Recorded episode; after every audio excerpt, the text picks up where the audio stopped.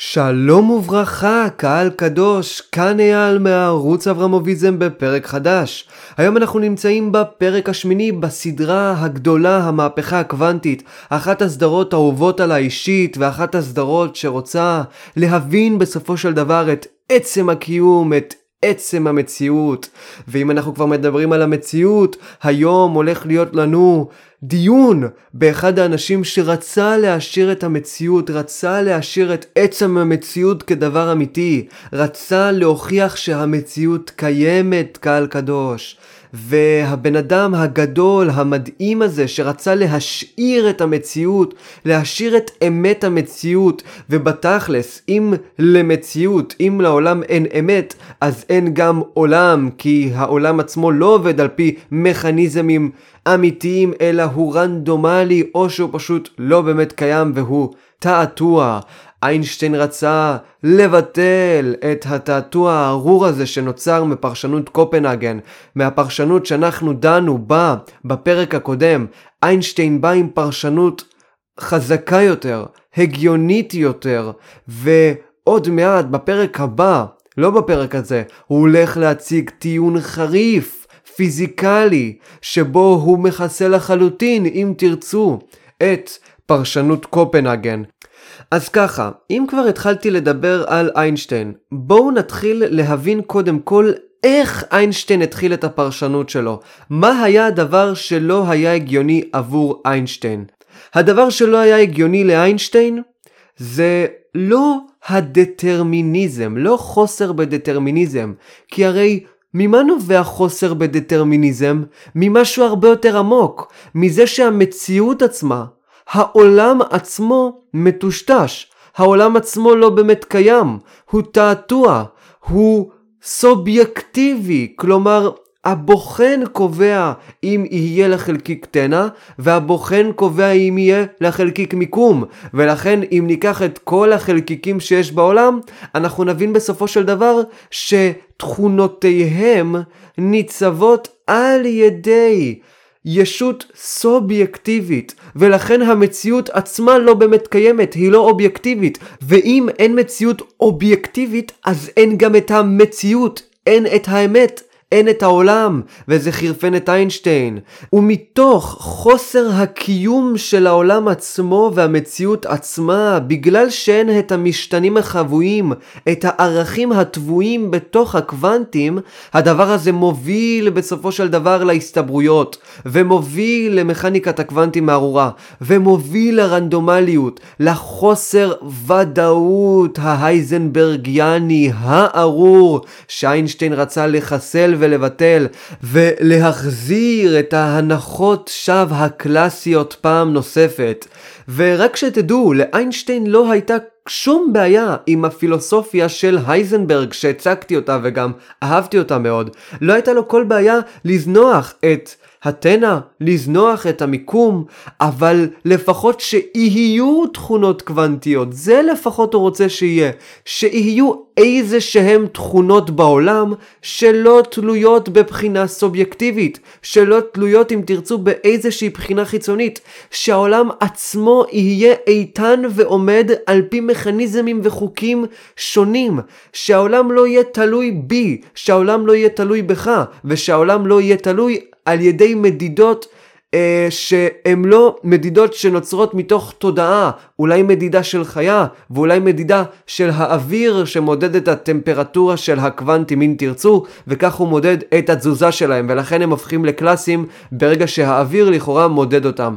אבל אני חושב שזה קצת מוקדם מדי, והדבר הזה יתבהר בסוף הפרק, כאשר אני הולך להציג את התשובה של בור כנגד החתול של שרדינגר. אז איינשטיין התחיל את הפרשנות שלו עם צפייה באיזושהי תופעה מאוד מוזרה, מאוד לא מובנת, שבפרשנות קופנהגן היא גם לא אמורה להיות הגיונית. והתופעה הזאת נקראת קריסת פונקציית הגל. אני דיברתי על התופעה הזאת ממש לפני כמה זמן, בפרק הקודם. תופעה שאם ניקח את פרשנות קופנהגן ברצינות, לא יוצרת שום היגיון. אז לשם הבנת התופעה, נדמיין סיטואציה, נעשה ניסוי מחשבה. נניח שקיבלתי מערכת קוונטית מסוימת, קופסה וחלקיק. אני עשיתי את הדוגמה הזאת גם בפרק הקודם, מי שזוכר, אז אני אעשה זה עוד פעם כדי להזכיר לכם. יש לי קופסה ויש לי חלקיק, ואני רוצה למצוא את המיקום. אני מקבל נתונים גרפיים, ואני רואה פונקציית גל, ועל פי כלל בורן, מי שזוכר, אני יכול לדעת את ההסתברויות של מציאת חלקיק בזמנים מסוימים בקופסה. אומרים לי שבזמן A, במיקום של מרכז שמאל, יהיה חלקיק בהסתברות של 70%. יש סיכוי של 70% שיהיה שם חלקיק. אז מגיע זמן A, נניח שזה היה 5 דקות מהזמן שכבר הייתי בו, 5 דקות עברו, ואני יוצא מדידה, בום, יוצר מדידה. מה שקורה עכשיו זה שהפונקציה פתאום כבר לא רלוונטית, נכון? הפונקציה הרי ייצגה לנו ערכים באופן הסתברותי. כעת אני יודע במאה אחוז, במאה אחוז אני יודע היכן נמצא חלקיק. אני יודע את זה וזה לא משנה מה מיוצג לי בפונקציית הגל. כלומר, אם נתייחס לנתונים, אנחנו נבין בסופו של דבר שפונקציית הגל לא רלוונטית. פונקציית הגל קרסה, אוקיי? בום אחד גדול, פונקציית הגל קרסה. ומתוך כך מתחילות להגיע הרבה הרבה שאלות. פונקציית הגל עכשיו קורסת, היא לא רלוונטית, היא כבר לא פועלת כמו שחשבנו שהיא תפעל עוד 10 דקות נניח. נניח שאם עכשיו לא הייתי מודד את המערכת, אז הייתי בוחן את הפונקציה ו... הייתי רואה שבעוד 10 דקות יהיה לי הסתברויות כאלה. עכשיו זה לא באמת ככה, כי הפונקציה עצמה ברגע המדידה משתנה גם היא. אחרי שאני מסיים את המדידה, החלקיק מתחיל לחזור למצב הרגיל שלו בקופסה, זז ממקום למקום, אז הפונקציה עצמה מתחילה להשתנות לא כמו שהיא הייתה צריכה להשתנות לפני 10 דקות. אתם מבינים מה אני אומר? כלומר לפני 10 דקות, לפני המדידה, פונקציית הגל בנקודה 10 דקות ב-t שווה 10 הייתה צריכה להציג לי הסתברויות שונות.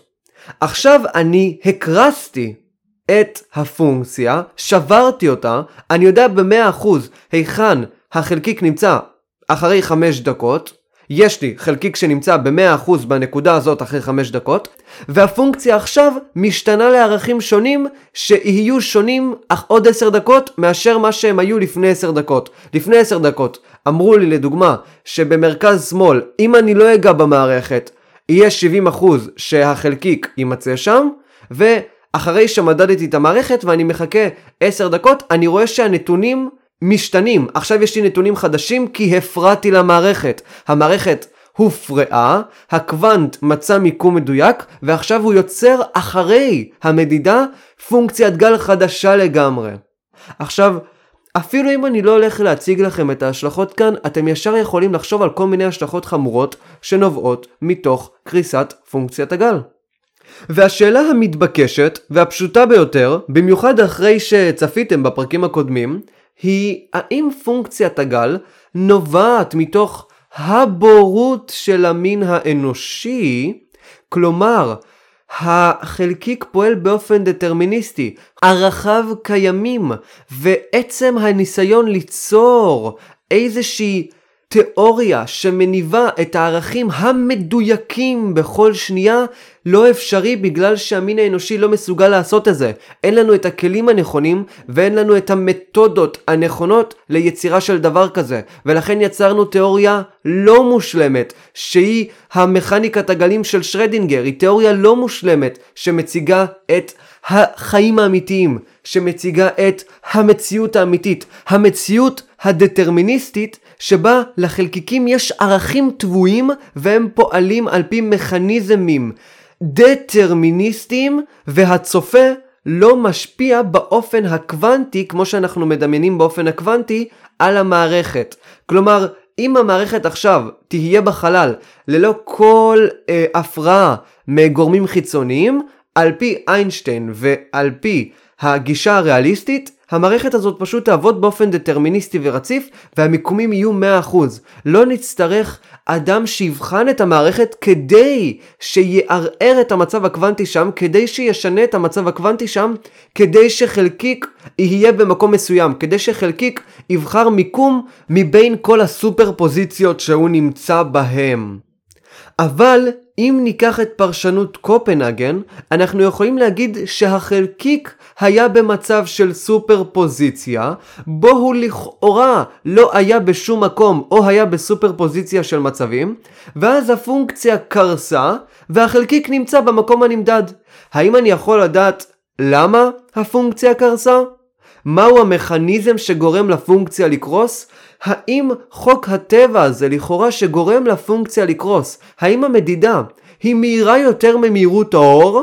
וזו שאלה מאוד מאוד חשובה. מהו אותו משהו שגורם לפונקציה לקרוס? כלומר, מהו אותו חוק טבע? עוד פעם, שאלתי את זה גם לפני, מה קורה שם במדידה שפשוט הופך את החלקיק לחלקיק קלאסי, בעל מיקום מוגדר מוחלט, שלא היה לפני. כלומר, מה המשהו הזה שעשיתי שגרם למערכת להיות פתאום קלאסית ומובנת למין האנושי? לא ברור, לא ברור קהל קדוש על פי פרשנות קופנהגן. על פי פרשנות איינשטיין, הפרשנות הזאת הגיונית למדי, היא הגיונית מאוד וכל אחד יכול איכשהו להסכים איתה. ברור, כאילו באמת נדפק לכם המוח, איינשטיין אומר, נדפק לכל מי שהיה בקונגרס עולבי המוח. ברור שהחלקיק היה לפני באופן דטרמיניסטי. ברור שהבורות האנושית מגיעה לתיאוריות לא מושלמות של לדוגמה מכניקת הקוונטים. זה משהו שאין עליו עוררין בכלל. מה זאת אומרת שהפונקציה קורסת? מה זה קורסת? מה זה אותו משהו שגורם לה לקרוס? האם מדידה היא רק מדידה של קלאסי עם אינטראקציה של קוונטי, או גם קוונטי עם אינטראקציה של קוונטי? כלומר, אם אני אבנה מכשיר קוונטי נניח, או מכשיר שבנוי מכל מיני אוסף של חלקיקים קוונטיים, אז האם גם הוא יכול למדוד באיזשהו אופן את המערכת הקוונטית? האם זה חייב להיות אינטראקציה בין קלאסי לקוונטי כדי שהמערכת תהפוך לקלאסית? אלו כל מיני שאלות שצצו במוחו של איינשטיין, אבל איינשטיין היה ריאליסט, ומתוך הריאליזם הנאיבי הזה, יש אמונה שהעולם כשלעצמו פחות או יותר קודם כל נתפס על פי השכל האנושי, והעולם עצמו קיים, החומר קיים, העולם עצמו לא נבנה על ידי השכל האנושי, העולם עצמו לא נבנה על ידי אינטראקציות עם גופים אחרים, העולם עצמו קיים וזהו, הוא פשוט קיים, הוא פועל על פי מכניזמים שיוצרים בסופו של דבר את הדטרמיניזם הזה, אוקיי? גם אם המערכת נראית וגם אם המערכת בלתי נראית, היא עדיין עובדת על פי חוקים מסוימים. כי אם אני אומר שהיא לא עובדת על פי חוקים מסוימים, אני מוציא באיזשהו אופן את האמת מהעולם, ואז אני אומר שאין עולם. כי העולם חייב ייצוג סובייקטיבי כדי לקבוע באיזה מצב קלאסי הוא יתקיים. ולכן העולם עצמו מטושטש, כמו שאנחנו דיברנו עליו בפרק הקודם. העולם עצמו פשוט לא קיים. כאשר אני אומר עולם מטושטש, אני אומר עולם שלא קיים באמת. המציאות לא באמת קיימת, היא אשליה סובייקטיבית, או אשליה שנובעת מאינטראקציות עם גופים אחרים. אוקיי? חייבת להיות אינטראקציה, חייבת להיות מדידה לפני שהעולם עצמו מתקיים. העולם עצמו מודד את עצמו אם תרצו כל הזמן. אם העולם לא ימדוד את עצמו, אם גופים מסוימים לא ימדדו את עצמם, ואם אין לי מדידה על מערכת מסוימת, כמו שבור אמר, זה חסר משמעות להגיד משהו על העולם. כי כמו שאמרתי לכם, זה מצחיק לעשות תיאוריה על מה קורה לפני שאני מודד משהו. אז לפני שאני מסתכל על הירח, תמיד יש שם בן אדם שצופה בי עם uh, טלסקופ. ברגע שאני מסתכל על הירח, האדם הזה נעלם. וואלה, גאוני מה שאמרתי עכשיו. אני יכול למדוד את זה באיזשהו אופן? לא, כי עצם התיאוריה מחייב את זה שברגע שאני מודד את התיאוריה שלי, ברגע שאני בוחן את התיאוריה, העולם לא מתקיים יותר. לכן זה לא תיאוריה מדעית. ולכן אם אנחנו חוזרים לפופר, ומי שזוכר, דנתי מעט בפופר, בפרק החמישי בפיזיקה קלאסית. אם אנחנו חוזרים לפופר, פופר הציג בדיוק את הבעיה שיש ב... תיאוריות שאינן מדעיות, כלומר תיאוריות שפשוט אומרות משהו על העולם, כמו פילוסופיה, כמו מטאפיזיקה, ואי אפשר למדוד את זה. וזה בדיוק מה שאיינשטיין ובור ואייזנברג ופאולי ושרודינגר עושים. הם יוצרים דברים על העולם שלא ניתן למדוד, הם בונים פרשנויות, אוקיי? והפרשנות של איינשטיין, כמו שאמרתי, היא שהעולם הוא דטרמיניסטי. לחלקיקים ולקוונטים יש ערכים טבועים בין אם הם קלאסיים ובין אם הם קוונטים. יש להם חוקים שלא קשורים לצופה, שלא קשורים למודד, ושלא יוצרים את הפרדוקסים הארורים שנובעים מתוך קריסת פונקציית הגל. ההסתברות אינה לב העניין במכניקת הקוונטים. זו פשוט תיאוריה לא מושלמת. וכמו שאיינשטיין חזר על המשפט הזה המון פעמים, כתב אותו, ואפילו צחק עליו עם חברים שלו הפיזיקאים, הוא תמיד אמר, הוא תמיד השתמש בזה, כמו איזה catch phrase.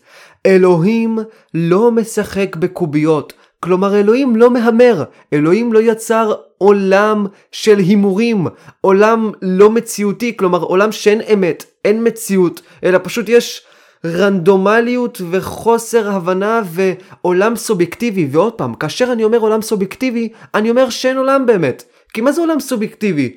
העולם שלו שונה, העולם שלו שונה, העולם שלי שונה, כל אחד ממציא לעצמו עולם, כל אחד בוחן נתון אחר, אני בוחן מיקום או בוחן תנא, ואין באמת את הערכים הטבועים האלה בקוונט. אין באמת קוונט, אין באמת את כל הערכים האלה, הכל זה הסתברותי, מה זה החרא הזה, קהל קדוש.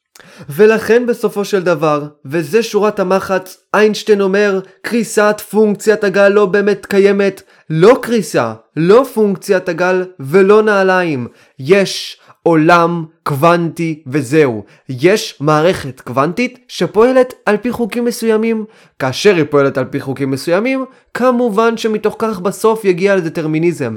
אבל זה לא מה שהפריע לאיינשטיין. זה לא לב העניין. לב העניין הוא עולם לא אובייקטיבי. עולם סובייקטיבי. עולם שמתוך כך, בתכלס, לא שווה לחקור אותו. והנה אולי פן טיפה פסיכולוגי. בגישה של איינשטיין. הרי איינשטיין חייב באיזשהו אופן לתקף את החיים שלו, לתקף את דרך החיים שלו, דרך חיים של מחקר, של אינטלקט, של בחינת האמת בעולם, של הרצון לאמת. ופתאום כשאין את האמת הזאת, אין לו מה לחקור. יש רק עולם סובייקטיבי מאוד מאוד מוזר ומטומטם. ולכן איינשטיין היה חייב לתקף באיזשהו אופן את החיים שלו, להגיד שהוא טוב, והפיזיקה החדשה הזאת פגעה מאוד בעבודה שלו, פגעה מאוד במשמעות שהעבודה שלו יוצרת. לעבודה שלו פתאום אין את אותה משמעות שהייתה פעם לפיזיקה הקלאסית, שבה אני חוקר את אמיתות העולם. עצם העולם חסר אמת. עצם העולם מטושטש. ולכן גם איינשטיין אמר הרבה פעמים, מה, אתם באמת חושבים שכאשר אתם לא מסתכלים על הירח, הוא נעלם? אתם באמת חושבים שזה הגיוני? זה הגיוני לכם? אתם חושבים שהעולם האובייקטיבי עובד ככה? שימו לב כמה הנחות שווא שעוד מעט אני הולך לתקוף. אני לא חושב שאתם חושבים ככה. ואם כבר דיברתי על לתקוף את איינשטיין, אני חושב ש... אם ניקח את הריאליזם באמת ברצינות, את העולם האובייקטיבי, ולא נעשה את הטעות של איינשטיין, שבה הוא חושב שיש אובייקט ויש סובייקט, אלא ניקח את הגישה השפינוזיסטית אם תרצו, ונגיד שהעולם עצמו ואנחנו עם העולם פועלים בדיוק על פי אותם חוקי טבע, ולכן אין דבר כזה סובייקט ואובייקט, יש רק אובייקטים בעולם, זה אומר שאני לא באמת מודד את העולם, אוקיי? אני חלק מהעולם, אני חלק מהמערכת הזאת. מאיפה פתאום צצה לך איינשטיין הדיכוטומיה הארורה הזאת של מערכת וסביבה? מה זה מערכת וסביבה? ואני לא מתייחס להקלות שעושים בתיאוריה. בתיאוריה עושים כל מיני הקלות, עושים כל מיני פעולות שבהם מגדירים כל מיני דברים. עושים דיכוטומיה בין כל מיני דברים, אני לא מתכוון להקלות שיש בתיאוריה. איינשטיין, צא רגע לעולם, תסתכל על העולם עצמו, ותנתק, נניח אם באמת תוכל לעשות את זה, תנתק את כל המנגנונים האבולוציוניים שלך. האם באמת יש דבר כזה אז? מערכת וסביבה? אני מאמין שלא. אני מניח שכולנו פועלים בתכלס על אותם חוקים, ועוד פעם, אני גם מניח באיזשהו אופן, ולכן גם הגישה שלי לא בדיוק נכונה. אבל עדיין, בואו נתקדם. אני מניח שגם אנחנו פועלים באותם חוקים, ולכן אין באמת צופה, אין באמת מודד, אין באמת מישהו שמודד, אלא יש אם תרצה אינטראקציה בין משהו אחד למשהו אחר. ולכן יכול להיות שכולנו מבצעים תמיד אינטראקציות אחד עם השני, אוקיי? האוויר יוצר אינטראקציה עם העץ, העץ יוצר אינטראקציה עם המולקולות שלו, אני יוצר אינטראקציה עם המולקולות שלי, כל פעם העולם עובד על פי כל מיני אינטראקציות למיניהן, בין אם הן קוונטיות ובין אם הן קלאסיות, והן אלה שמודדות אחד את השני, ואין דבר כזה באמת, זה ממש חוק טבע, אין דבר כזה באמת עולם לא מדיד. לא יכול להיות דבר כזה עולם לא מדיד. כלומר, אני לא יכול להגיד שיכול להיות יקום שבו יש רק קוונט אחד. לא, חייב שיהיה יקום עם שתי קוונטים שימדדו זה את זה. אוקיי? אין דבר כזה, זה ממש חוק טבע. אין דבר כזה עולם עם קוונט אחד. ולכן אם ניקח עוד פעם את הריאליזם באופן הכי קיצוני שיש, אנחנו נקבל את זה שבסופו של דבר גם אנחנו הם חלק מהעולם האובייקטיבי. ועצם המדידה, עצם עקרון המדידה המאוד מוזר הזה, הוא בסופו של דבר האינטראקציה בין כל מיני גופים. אוקיי? וזה ממש חוק טבע שטבוע בעולם שאין שום משמעות לישות ללא מדידה, ישות ללא משהו שמודד אותה, ישות ללא משהו שבוחן אותה, אוקיי?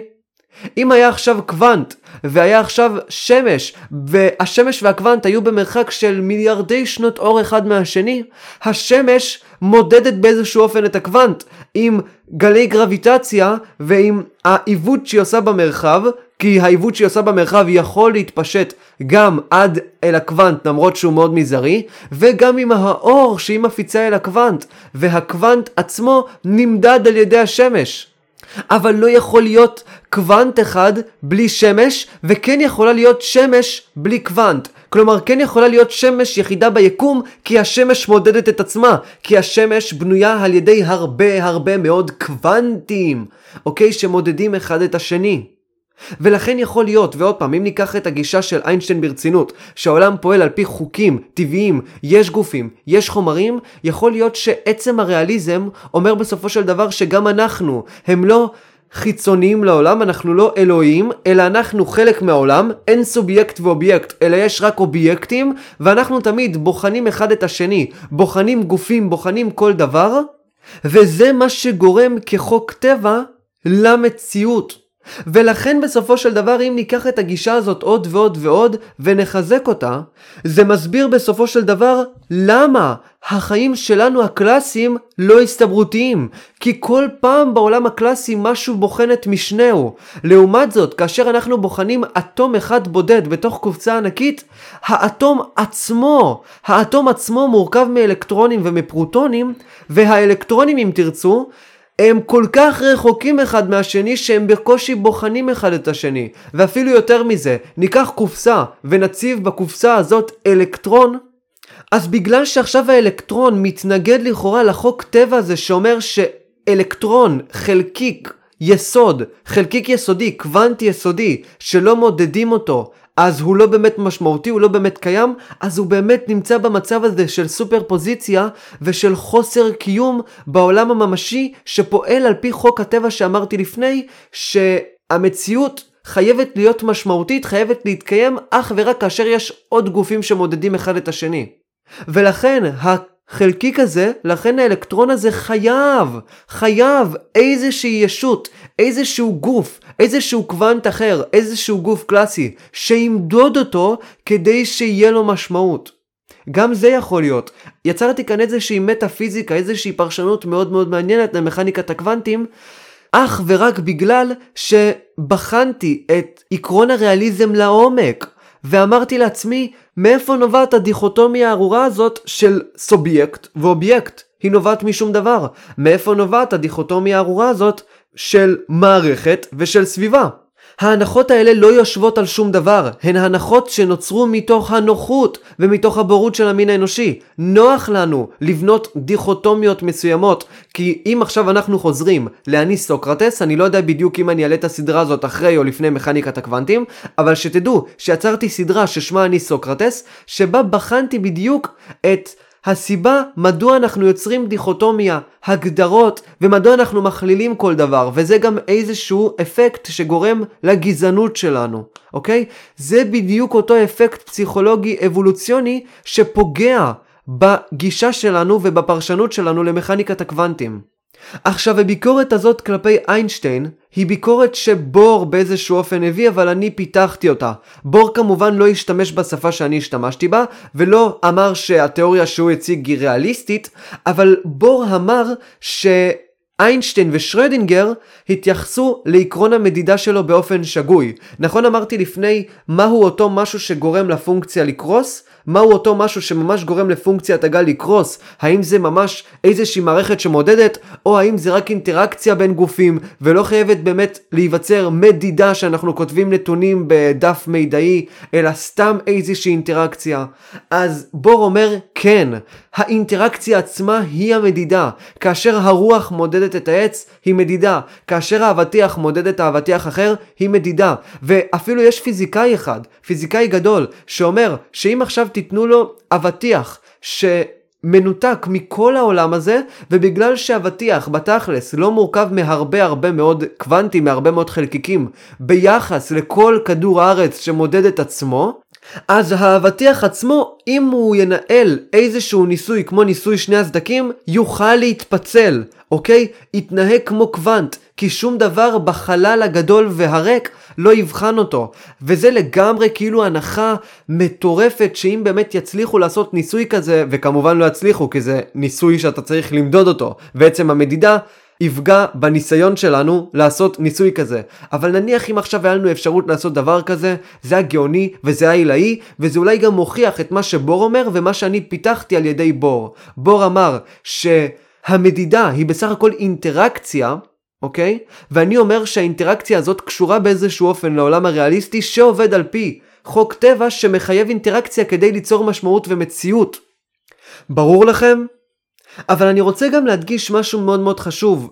הגישה של בור כלפי המדידה והגישה הזאת שעצם האינטראקציה היא המדידה נבעה מתוך הניסיון של בור לחסל ניסוי נוסף שאני אדון בו עוד מעט בפרק, שנקרא החתול של שרדינגר. כלומר, בור לא חשב על הרעיון הזה בראש צלול, הוא בסך הכל רצה לשמר את פרשנות קופנהגן, וזה היה דרך מאוד חכמה לשמר באיזשהו אופן את פרשנות קופנהגן, אוקיי? אבל עוד פעם, במדידה הזאת אין בדיוק כל מיני תשובות, כמו האם קריסת פונקציית הגל היא מיידית? אוקיי, שאלה מעניינת. מהו אותו משהו בתכלס, מהו אותו חוק טבע, אינטראקציה, שגורמת למדידה של חלקיק מסוים, זה גם לא ברור לנו, אוקיי? זה עדיין, הבעיות האלה עדיין נשארו. והאם כל גוף, בין אם הוא קלאסי ובין אם הוא קוונטי, יכול למדוד קוונט אחר או יכול למדוד גוף קלאסי אחר? גם זה לא בדיוק ברור. האם אני יכול ליצור, כמו שאמרתי לפני הרבה זמן, מכונה קוונטית שמודדת, או אני חייב קודם כל מכונה קלאסית שתמדוד קוונטים? אוקיי? הקלאסי מודד את הקוונטי ולא להפך, והקוונט עצמו לא מודד את משנהו. האם אני צריך מספר מסוים של חלקיקים, שמהמספר הזה הגוף יחשב כבר לקלאסי והוא יוכל למדוד, או שזה לא קשור. עצם האינטראקציה בין גופים הוא זה שיוצר בסופו של דבר את העולם הקלאסי בתוך הקוונטי, את קריסת פונקציית הגל. ואם ניקח את הפילוסופיה שלי בשילוב עם שפינוזה וההבנה שכולנו אובייקטים עם הריאליזם של איינשטיין ועם מה שבור אמר, אני גם יכול לטעון ולהבין מדוע אטום לדוגמה, מדוע אטום נמצא עדיין במצב קוונטי למרות, ש... למרות שהאלקטרונים לדוגמה ברמות אנרגיה בוחנים אחד את השני. אז ככה, האלקטרונים כל כך קטנים, כל כך מזעריים, ומבחינת הקנה מידה, המרחקים שלהם כל כך עצומים ביחס לגודלם המזערי, שהם אפילו לא מצליחים לבחון אחד את השני, ולכן הם חייבים, הם חייבים כאשר מדובר באטום, וכמובן באלקטרון כמו שאמרתי לפני, אבל כאשר מדובר גם באטום, הם חייבים את הבחינה של הישות החיצונית, בין אם זה אדם ובין אם זה מכונה קלאסית, כדי להופיע ב-100% כאטום מוגדר במצב מסוים. הם חייבים את האינטראקציה הזאת, כי הם עצמם, בגלל המרחקים העצומים האלה, בגלל גודלם המזערי, ומתוך גודלם המזערי יש מרחק עצום ביניהם ברמת האנרגיה, הם לא מצליחים לבחון את עצמם. הם לא יכולים לבחון את עצמם, הם רחוקים מדי בשביל לבחון אחד את השני. כוחות טבע לא פועלים ביניהם, כמו כמו כוח אלקטרומגנטי, פועל באופן מאוד מאוד מאוד מאוד מאוד מאוד מאוד חלש ביניהם, בגלל המרחק העצום לכאורה ביניהם. ועוד פעם, אני אומר מרחק עצום לא קילומטרים, מרחק של 10 בחזקת מינוס 20 מטר, אבל בגלל הגודל המזערי של האלקטרונים, עבורם זה ענקי, זה משהו לא נורמלי, זה ענקים ממש ממש כאילו, אוקיי? וגם אם ניקח בחשבון ש-99% מהאטום הוא בתכלס ריק מוחלט, אז עוד פעם אנחנו גם מקבלים עוד חיזוק לכך שהאטום עצמו לא מסוגל למדוד את עצמו. אוקיי? זה בניגוד לגופים קלאסיים שתמיד מודדים את עצמם בגלל גודלם הגדול מאוד ביחס לקוונטים. בשבילהם מדידה זה קילומטר אפילו. בשביל קוונט מדידה זה צריך להיות 10 בחזקת מינוס 30 מטר, כדי שבאמת תתבצע מדידה. עכשיו, אם אתם רוצים סיבה פסיכולוגית אבולוציונית מדוע הרבה אנשים הולכים עם איינשטיין, והרבה אנשים לוקחים את הריאליזם האיינשטייניאני כמובן מאליו כאשר הם שומעים על מכניקת הקוונטים. והרבה אנשים בסופו של דבר לא מגיעים לתובנה שאני הגעתי אליה על ידי חיבור בין בור לבין איינשטיין, על ידי הבנה שאם אני מתנתק מכל הדיכוטומיות האלה, בסופו של דבר אני מגיע לאיזושהי פרשנות כוללת הרבה יותר יפהפייה ואלגנטית, כמובן אבל שפחות הגיונית, אז עכשיו אני רוצה להציג את הסיבה למה אנחנו הולכים עם איינשטיין, או יותר נכון, למה אנחנו ריאליסטים נאיביים. ואל תגידו לי עכשיו שאנחנו ריאליסטים נאיביים כמו השמאלנים הקיצוניים הפנאטים בגלל החברה, בגלל התרבות. לא, אני עכשיו בודק פסיכולוגית אבולוציונית איך התפתחנו כך שנהיה ריאליסטים נאיביים וריאליסטים בסגנון של איינשטיין ולא בסגנון שלי. אז כדי להסביר את התופעה המוזרה הזאת, שבגינה אנחנו חושבים שיש עולם אובייקטיבי שחיצוני מאיתנו וחיצוני מחושנו, אה, הייתי צריך לחשוב, הייתי צריך לחשוב הרבה. ובאופן רנדומלי לגמרי, מכניקה קוונטי לגמרי מה שנקרא, אה, נתקלתי באיזשהו סרטון ביוטיוב שאני חייב אה, לשים אותו בתיאור של הסרטון ובתיאור של הפודקאסט. זה סרטון פשוט מדהים, שפשוט אה, מציג איזושהי תופעה מעניינת בפסיכולוגיה שקוראים לה קביעות האובייקט. וקביעות האובייקט היא איזושהי תיאוריה בפסיכולוגיה שאומרת שתינוק מפותח תינוק אה, בגיל 7 אה, חודשים, 8 חודשים, בוא נגיד ככה, צריך כבר לפתח אצלו את הדבר שנקרא קביעות אובייקט. כלומר, אם עכשיו אני לוקח צעצוע ומניח ליד הילד בן השבעה חודשים ואחרי זה אני לוקח את הצעצוע הזה ומכניס אותו מהר מתחת לבד שאני שם מעל הצעצוע, אז התינוק המפותח בגיל שמונה חודשים צריך להבין שהאובייקט, גם אם הוא לא נמצא בחושים שלו, בחושי הראייה ואם תרצו חושי הריח, עדיין נמצא בחדר, קביעותו עדיין מתקיימת, הוא עדיין קבוע בעולם גם אם הוא לא נקלט על ידי חושיו של התינוק. אוקיי? ותינוק לא מפותח הוא תינוק שלא יצליח להבין את זה וזה בדיוק מה שרואים בסרטון רואים בסרטון ילדה בת שבעה חודשים או ילד אה, בן שבע חודשים לא בדיוק הבנתי אם זה ילדה או ילד שפשוט מביאים להם צעצוע לשולחן, הם מתעסקים בצעצוע איזה יופי איזה נחמד, מול העיניים שלהם, ממש מול העיניים שלהם, לוקחים את הצעצוע ופשוט שמים אותו מתחת לבד, מול העיניים, ממש על השולחן, הם מתעסקים, לוקחים את הצעצוע ושמים אותו מתחת לבד, והתינוק פשוט בהלם. התינוק לא מבין לאן נעלם הצעצוע, כאילו הצעצוע פשוט נעלם מהעולם, נעלם מהיקום, והוא לא יחזור יותר. ורק ברגע שמוציאים את הצעצוע מהבד, התינוק פתאום uh, חוזר לשחק בו. אבל לפני זה הוא כאילו לא חושב על זה שצריך להוריד את הבד, והוא לא חושב שהצעצוע נמצא מתחת לבד, הוא חושב ממש שהצעצוע נעלם, הצעצוע לא קיים יותר, אוקיי? ומתוך כך, מתוך הסרטון הזה אני הבנתי משהו מאוד מאוד מעניין.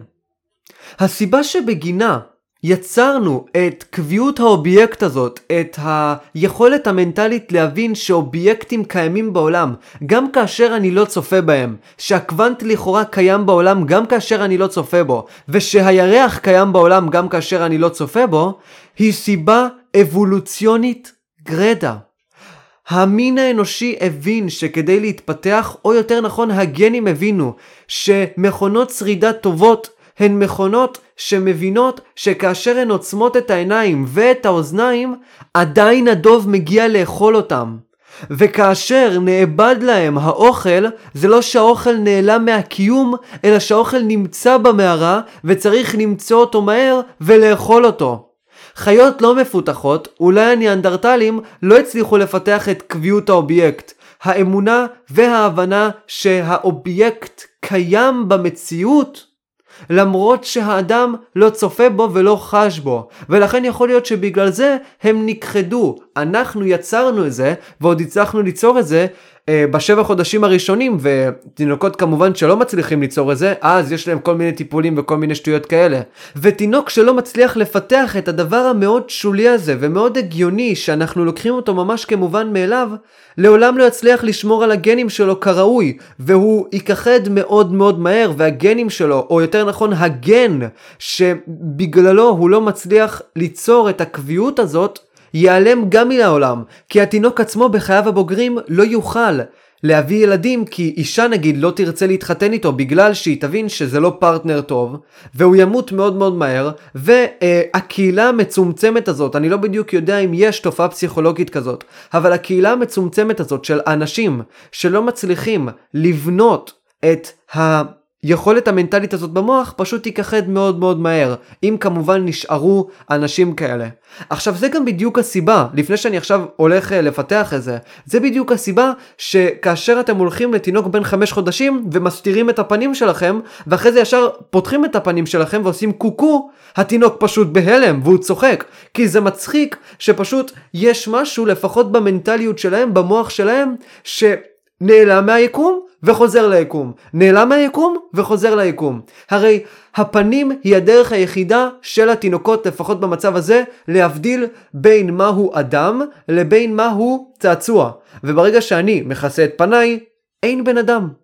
כמו שסטלין אמר, אין בן אדם אין בעיה. עבור התינוק זה קצת שונה כי התינוק לא בדיוק רצה לרצוח כי היה לו בעיות. אבל התינוק פשוט אומר, אני לא רואה בן אדם, אין בן אדם. אני לא חש בבן אדם, אני לא רואה פנים של בן אדם, אין בן אדם. וזו הסיבה שהתינוק פשוט מת מצחוק כאשר אני מסתיר את פניי, וכאשר אני מציג את פניי. עכשיו עוד פעם, אם התינוק לא היה יוצר את המנגנון הזה, הוא לא היה מצליח לשרוד בטבע. הטבע היה מחסל אותו, ומחסל את הגנים שלו. יכול להיות באותה מידה שהיינו מתפתחים באופן אנטי ריאליסטי, שלמען שימור הגנים היה מומלץ אם נפתח תפיסת עולם שבה באמת כאשר אובייקטים נעלמים מעינינו, הם אשכרה נעלמים מהמציאות. ואחרי זה, אחרי שאני עכשיו מדבר איתכם בפודקאסט, היינו חושבים כמובן מאליו, שברור שכאשר אובייקט נעלם מחושינו, הוא גם נעלם מהמציאות. כך היינו חושבים שהעולם עובד. זה היה האמת שלנו. זה היה האמת שלנו, אבל האמת הזאת, כמו שחזרתי אלפי פעמים בפודקאסט הזה, היא קונטינגנטית, היא מקרית, אוקיי? והיא נוצרה אך ורק מתוך הטיב שלה לשם שרידת הגנים.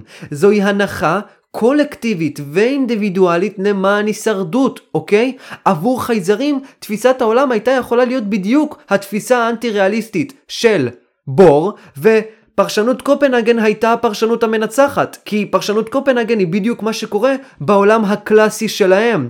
אנחנו לא נוצרנו ככה אבל, תפיסת העולם שלנו יכולה להיות גם שגויה, כי אם באמת, ועוד פעם, תבינו מה שאני אומר, אם אבולוציונית היה עדיף שהיינו מפתחים תפיסה אנטי-ריאליסטית, האנטי-ריאליזם היה האמת. כלומר, אובייקט שנעלם מהחושים שלנו, היה גם נעלם בעולם עצמו שיצרנו לכאורה במוחנו. אני לא יודע אם יש באמת את הדבר כשלעצמו, אבל אני מניח בגלל הריאליזם הקשוח שאני נמצא בו, בגלל שאני כמו איינשטיין, ובגלל שאני כמו כל תינוק מפותח, אני מניח שתפיסת העולם שלי שנוצרה באופן אבולוציוני, עובדת ופועלת גם בעולם האמיתי, גם בעולם כשלעצמו. מי אמר שזה ככה? אף אחד לא הבטיח לנו, אף אחד לא נתן לנו חותמת שזה המקרה, זה הדבר הנכון. אף אחד לא נתן לנו את הגושפנקה החזקה שאכן הפיתוחים האבולוציוניים שעברתי במהלך חיי קשורים איכשהו לאמת הזאת שיש ביקום, אם בכלל יש את האמת הזאת. אלו תובנות מאוד מאוד מעניינות, אלו תובנות מאוד מאוד קשות גם, תובנות שאומרות בסופו של דבר שאשכרה הדברים הקלים ביותר, ההנחות, האמיתות, האקסיומות מחשבה הקלות ביותר שיש לנו, גם הן בסופו של דבר נוצרו מתוך רצון לשמר את הגנים, אוקיי? זו בסך הכל סטייה אבולוציונית. עכשיו, אני מבין שזה נשמע לכם מאוד מאוד מוזר, זה לא הגיוני, זה נוגד לגמרי את תפיסת העולם הקלה והפשוטה ביותר, תפיסת העולם שיש בתכלס לכל אדם, וגם אולי לכל יונק. אבל אנחנו יודעים, אנחנו יודעים שיש בעלי חיים בכדור הארץ שאין להם את הקביעות אובייקט הזאת, אין להם את התכונה הזאת של האינטלקט, את התכונה הקוגניטיבית הזאת במוח שכל כך ברורה מאליו עבורנו. יש חיות שאין להם את הדבר הזה, יש חיות שאם תיתן להם צעצוע לשחק איתו, ואחרי זה תיקח את הצעצוע הזה מהחיה ותחביא אותו, החיה לא תחשוב שהצעצוע הזה עדיין קיים. אין לה את הדבר הזה שנקרא קיום. אין לה את הדבר הזה שנקרא ירח שמתקיים גם אם לא צופים בו. ועבור הסביבה שלה, עבור הסביבה והצרכים שלה, זה בסדר גמור. היא לא הייתה צריכה להגיע לפיתוח הזה של האינטלקט. שמביא בסופו של דבר להבנה לכאורה, ואנחנו לא בדיוק יודעים אם היא הבנה נכונה או לא, או יותר נכון, אנחנו לא יודעים אם היא הבנה של אמת או שקר. היא לא הגיעה להבנה שהאובייקטים נמצאים למרות שאין להם קשר לחושים שלה. והנה שורת המחץ לגבי הטיעון הזה. הרי עצם היותנו מכונות שרידה קלאסיות גרם בסופו של דבר לכך ש... כאשר אנחנו נתקלים בעולם הקוונטי, אנחנו יוצרים באופן אגואיסטי את אותם הנחות שווא על העולם הקוונטי. אנחנו משתילים את ההנחות שווא שיצרנו לעולם הקלאסי אל העולם הקוונטי. וזה בדיוק מה שיוצר את הריאליזם של איינשטיין. עכשיו, עד כמה שזה מפוצץ את המוח, עד כמה שזה מדהים, לדעתי לפחות, אנחנו חייבים להתקדם לניסוי מחשבה ויש כאלה שיגידו מדהים אף יותר מהבחינה האבולוציונית פסיכולוגית שעשיתי שמוכיחה את הטעות הארורה של איינשטיין. וניסוי המחשבה הגאוני הזה הוא ניסוי ששרדינגר כתב לאיינשטיין אחרי שאיינשטיין הציג את המאמר המפורסם שלו אה, של פרדוקסי PR אז שרדינגר, שכמובן את פרדוקסי פיאר אני אדבר עליו בפרק הבא, אבל אחרי הקריאה במאמר, שרדינגר שלח לאיינשטיין מכתב מכונן שבו מצוי הניסוי מחשבה המפורסם ביותר במכניקת הקוונטים, ואולי בתכלס ניסוי המחשבה המפורסם ביותר אי פעם, שאני בטוח שכולם פה מכירים את ניסוי המחשבה הזה. וניסוי המחשבה הזה הוא החתול של שרדינגר. ומהו החתול של שרודינגר? בואו נראה. ניסוי שרדינגר לוקח בסופו של דבר את קריסת פונקציית הגל לאקסטרים, אפשר להגיד. ניסוי שרדינגר אומר דבר כזה, תניחו עכשיו שיש חתול שנמצא בתוך קופסה, וליד החתול יש מעין אטום מסוים של אורניום נניח, וידוע שאטום האורניום עוד חמש דקות יימצא במעין סופר פוזיציה שבה הוא התפרק ולא התפרק ויש סיכוי של 50% שהוא יתפרק עוד 5 דקות ויש סיכוי של 50% שהוא לא יתפרק עוד 5 דקות. עכשיו נשאלת השאלה, אם אטום האורניום מתפרק, זה אומר שהפירוק שלו גורם לפיצוץ של גז של הידרוניום שהולך להרוג את החתול. אם אטום האורניום לא התפרק, זה אומר שלא יצא הגז שצריך להרוג את החתול. מה קורה עם החתול אחרי 5 דקות? האם לאחר 5 דקות אפשר להגיד שפונקציית הגל של החתול נמצאת בסופר פוזיציה של חי ומת? הרי יש סיכוי של 50% שהאורניום יתכלה, ולכן הוא יגרום לפעפוע של הגז בקופסה והחתול ימות. ועכשיו עוד פעם נשאלת השאלה, האם ה-50% של האורניום גורם לכך שגם החתול יימצא בסופר פוזיציה בזמן שאף אחד לא מודד את המערכת הזאת? הרי יצרנו מערכת שהיא חיצונית ואני יכול למדוד אותה. מה קורה אם אני לא מודד אותה אחרי חמש דקות? אם אני מודד אותה עוד שעה? האם החתול עדיין נמצא במצב של סופר פוזיציה שבה הוא גם חי והוא גם מת? יש לו סיכוי של 50-50 או לחיות או למות. עכשיו כמובן שכאשר אני פותח את הקופסה, החתול לא יזכור שהוא נמצא בסופר פוזיציה, והחתול יימצא במצב אחד, או שהוא חי, או שהוא מת. עכשיו, זו חגיגה לאיינשטיין, זה עובדה שפונקציית הגל לא באמת מתקיימת. הרי אנחנו רואים כאן את הקשר בין הגוף הקלאסי לגוף הקוונטי, ואנחנו רואים שאם נציב מערכת שהיא חיצונית לצופה אחר, אז האינטראקציה בין הגוף הקוונטי לגוף הקלאסי תיצור שרשרת של אירועים שההשלכה שלה היא סופר פוזיציה של חתול שהוא גם מת וגם חי בו זמנית. הרי זה טיפשות לחשוב שזה באמת ככה. איינשטיין ישר יגיד, וכך גם שרדינגר אמר ישר, ברור שהחתול לא נמצא בסופר פוזיציה.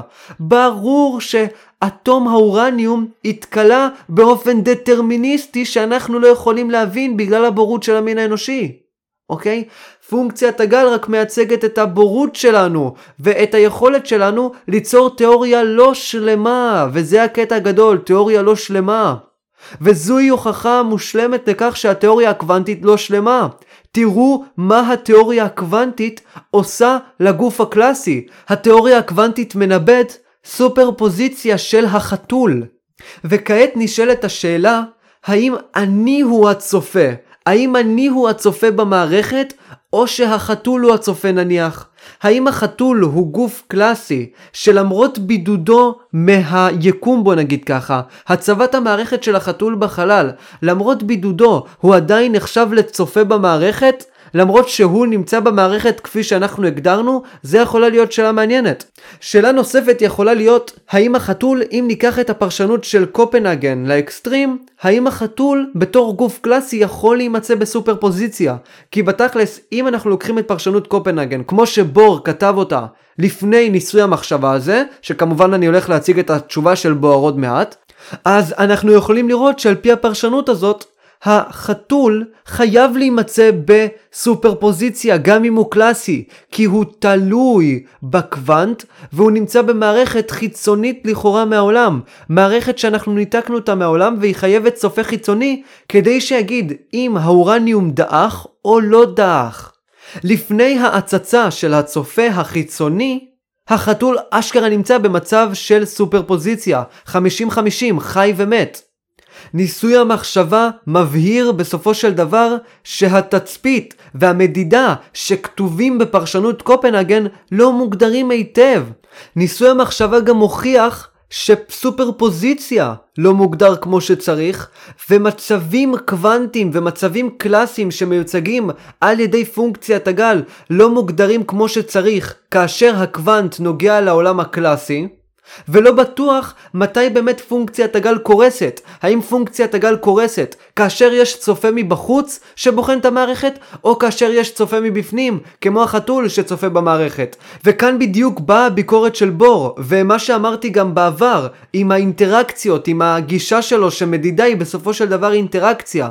על פי הפרשנות של בור, והניסיון שלו לחסל את הניסוי מחשבה המפורסם של שרדינגר, אז בור אמר שהקירות בקופסה מודדים את האורניום, הסאונד מודד, כל מיני תופעות קלאסיות מודדות, החתול מודד, הגז עצמו שהתפרק מודד, כל ישות קלאסית מודדת את הקוונט שמתפרק.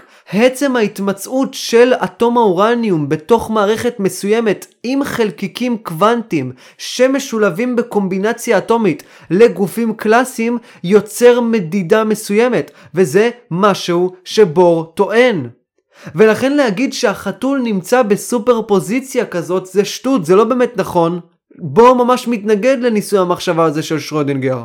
בור אומר שלא הבינו אותו, ובאמת נכון, אני בעד בור. אני חושב ששרודינגר ואיינשטיין לא הבינו את בור, ובור היה צריך לנסות להסביר אותו באופן טוב יותר, ולבחון, ולכתוב, אפשר להגיד, את פרשנות קופנהגן מחדש, ובאמת להגדיר מהי מדידה, למרות שגם עכשיו מדידה לא בדיוק מוגדרת. כי כמו שאמרתי, אני לא יודע בדיוק אם אינטראקציה בין קוונט לקוונט נחשבת למדידה, וכמה גוף צריך להיות גדול כדי שתיחשב מדידה.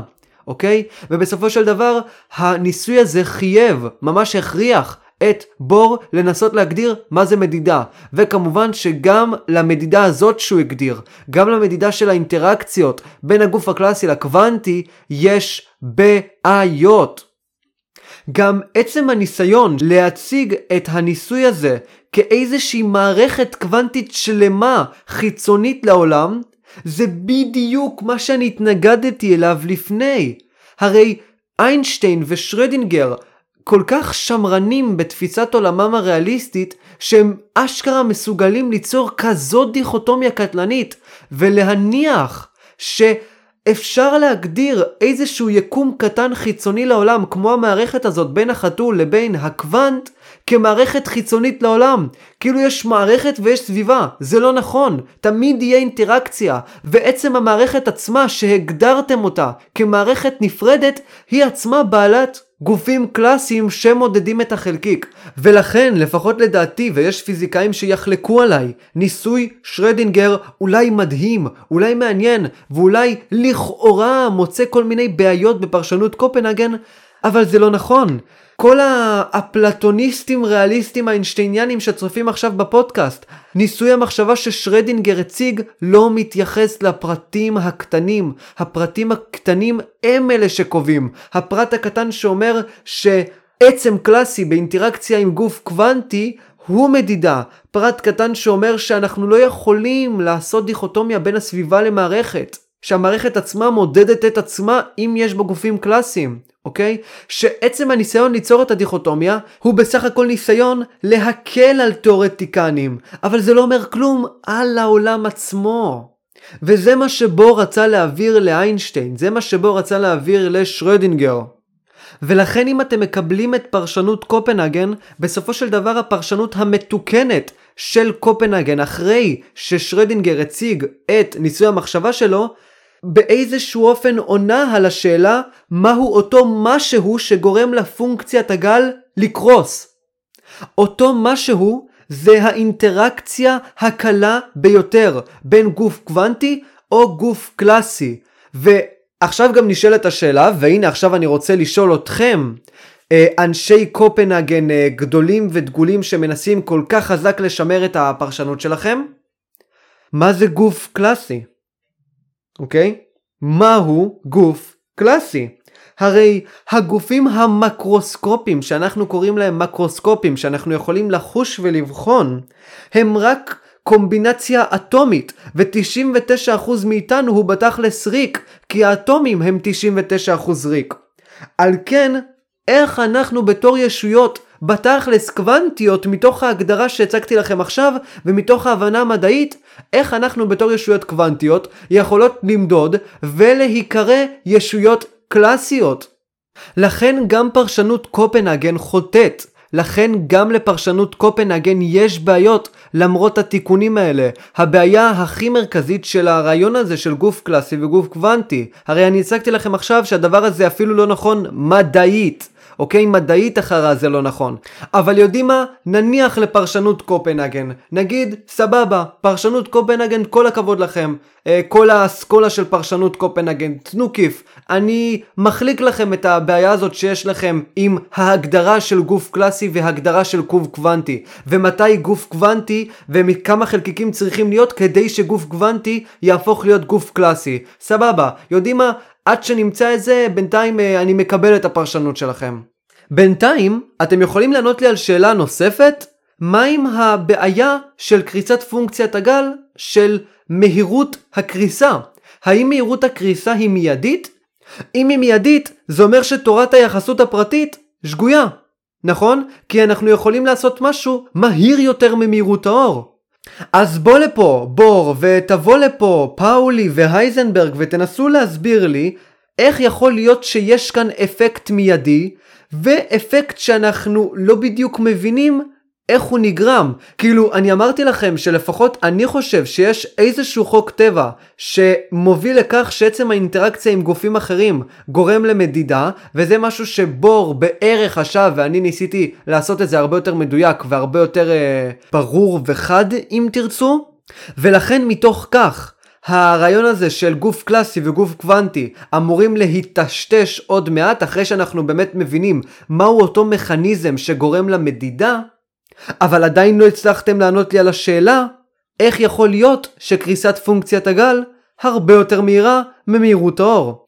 ועל הדבר הזה בדיוק חשב איינשטיין, ואיינשטיין הוציא מאמר עילאי, מפורסם, גדול, עם זוג החברים שלו, שנקרא פרדוקס EPR.